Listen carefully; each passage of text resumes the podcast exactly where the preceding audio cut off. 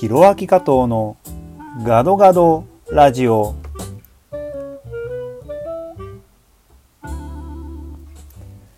皆さんこんにちは。ミュージシャンシンガーソングライタータレント MC そして通訳や翻訳などもやっております加藤博明です。この番組は日本、インドネシア、そしてアジア、世界を股にかけて活動する加藤博明がざっくばらんにお話をさせていただく番組です。さて、世界はかなりコロナでやられてますね。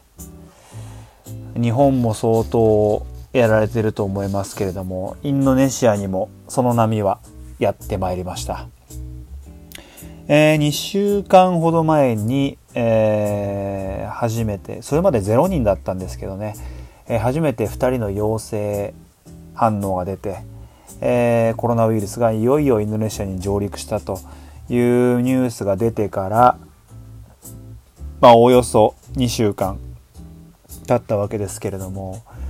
えー、コロナ陽性の方が200人を超えました。今日の時点で。2週間でここまで一気に増えるということは、まあいろいろな可能性が考えられると思いますけれども、まあもともといたんじゃないかって話もね、かなり前から出てましたから、えー、ね、東南アジアが軒並み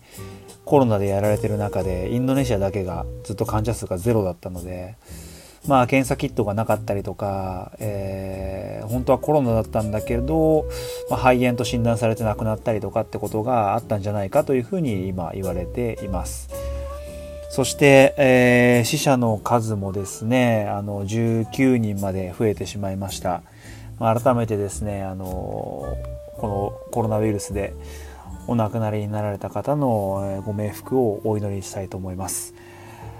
えー、そうですね、地域的に見てみると、バリで1名亡くなられてますね。あとはバンテン、それからジャカルタが12名、えー、亡くなられてます。それから西ジャワで1名、東ジャワで2名、えー、中部ジャワで2名ですね。で、東ジャワで1名、それから北スマトラで1名ということで、えー、北スマトラ1名っていうのがちょっと気になりますし、バリも1名いるということで、まあ、島を越えてですね、他は全部ジャワ島ですから、ジャワ島以外にも少しずつこのコロナウイルスが広がっていってるということが伺えますね。そして、3月18日付で、え、新たに55件の陽性反応が出たということで合計の陽性患者数が227名となりました。えー、そのうちですね、11名は、えー、治療が終了して家に帰ったという報告がありますが、まだ11名にとどまっていると。まあ、検査を受けた人の人数自体は1100人ぐらいということなので、まあ、かなり急激に、急速に広まってるなという感じがします。えー、ジャカルタの街の様子はですね、まあ、僕はジャカルタに住んでいるので、ジャカルタのことしか、まあ、基本的にはわからないんですが、うーん、まだ、まあ、歩いてる方もいますし、えー、道はもちろん車は渋滞していますし、時間によってはですね、ただ、全体的に車の台数は減ってるなという感じはありますし、えー、ショッピングモールなどはですね、かなり人が、まあ、平日に比べると、平日というか、あのいつもの、いつもに比べるとかなり、まあ、人数少ないなっていう感覚はありますね。特に昼時、あの、レストランなんかは、あの、すごく混むようなモールも、12時過ぎて1時ぐらいもガラガラだったりとか、まあそのおかげで僕はゆっくりご飯を食べれたんですけど まあそんな感じで影響はやっぱ少しずつ出てきてるのかなという感じはしてますね。まあ急激に増えてるのはインドネシア国民も分かってるので、まあ、無駄な外出を控えるようにという大統領からのメッセージもありましたし、それを守ってる方が多いのかなという印象もあります。それから企業がかなりリモートワークに切り替えているというところもあると思うので特にジャカルタはその辺りかなり柔軟にできる労働環境だと思うのであの会社に来なくてもリモートで家から仕事をしてますという方も増えてきたんじゃないかなという感じがします。まあ、何より運輸大臣の感染も発覚してからこの運輸大臣が結構いろんなところをねあの回ったりしてたということでうーんそこで移ってしまってるんじゃないかっていうところでちょっとあのてんやわんやはしてますね。それから、えー、昨日付けでインドネシア政府からビザの発給を制限するという宣言も出されましたね。えー、これは実質、まあ、入国制限を設けるということなんですけれども、これはまあロックダウンといって、その国を閉じる、まあ、マレーシアはもうやってるんですけどね、あの、外からの人を入れないということで、えー、完全に宣言をしてますけれども、まあ、そういうことではなくてですね、えー、基本的には到着ビザ、それからまあビザオンアライバルと呼ばれるその FOA、VOA というビザが、えー、基本発給を制限すると。え、制限はされるんですけれども、出ないということではないと。え、そのためには、英語で書かれた健康診断書が必要であると。その健康診断書自体の有効期限は7日間。ということで、健康診断を行って7日以内にビザを取得して、え、そのビザの発給が終了し終わって受け取ってこちらに入ってくることはできるということで、え、一応ルールが制定されましたと。そして、まあ、えっ、と、ジャカルタにおいてはですね、いろんなアミューズメントパークであったりとか、えー、図書館だったり美術館、それからスポーツセンター、施設、こういったものが、えー、基本的には自粛と、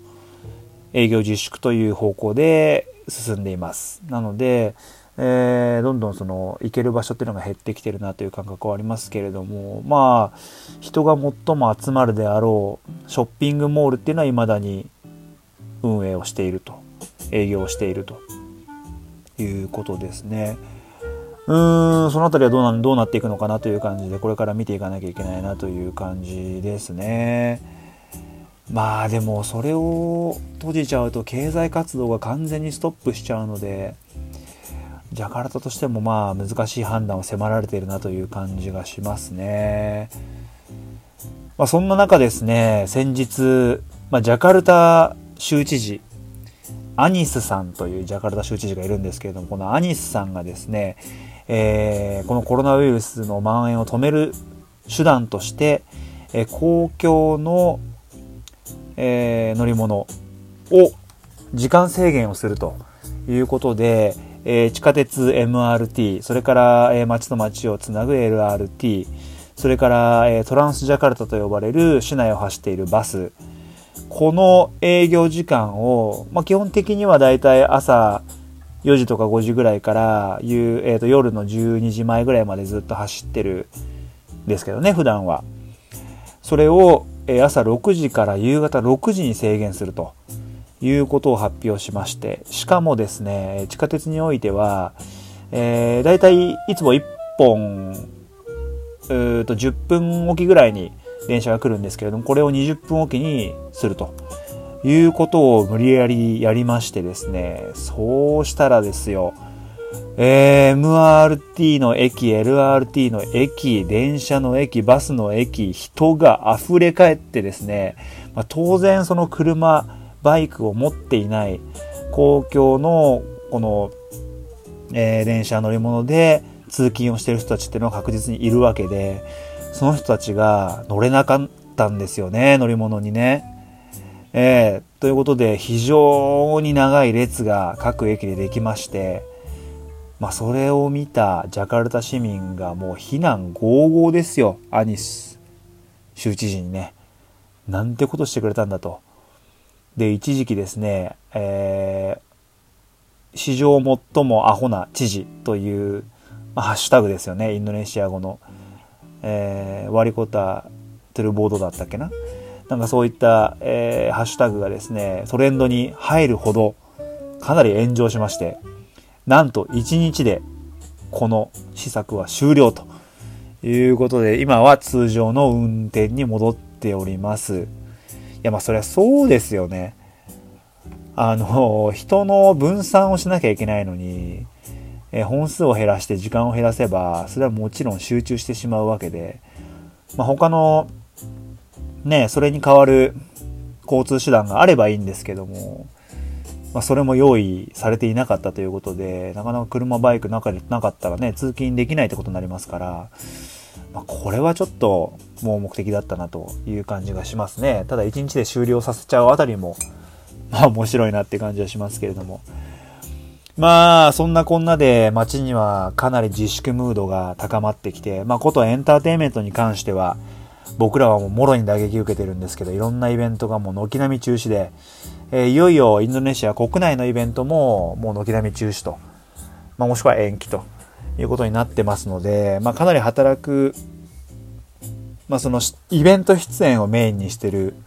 アーティストとかタレントさんにとってはかなり厳しい状況になってます。まあ、そんな中ですね、タレントの方がですね、自宅待機とバカンスを勘違いしてるというかですね、あの、旅行に行った芸能人がかなり今批判されてたりとかですね、うん、まあ、自粛ムードでかなり難しくなってきてるなという感じはします。ということで、あと30秒ぐらいですけれども、まあ、今日は本当コロナ全般の話になっちゃいましたけれども、これからもね、ちょっといろんな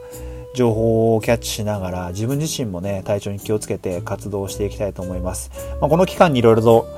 あのー、コロナ以降のね活動の仕込みとか種まきをしていきたいなと思いますしコンテンツや曲作りもしたいなと思っております。まあ、その模様もまた SNS 等々でチェックしていただければと思いますのでよろしくお願いします。それではまた次回の放送でお会いしましょう。お相手は加藤弘明でした。参拝順パラギー。またね。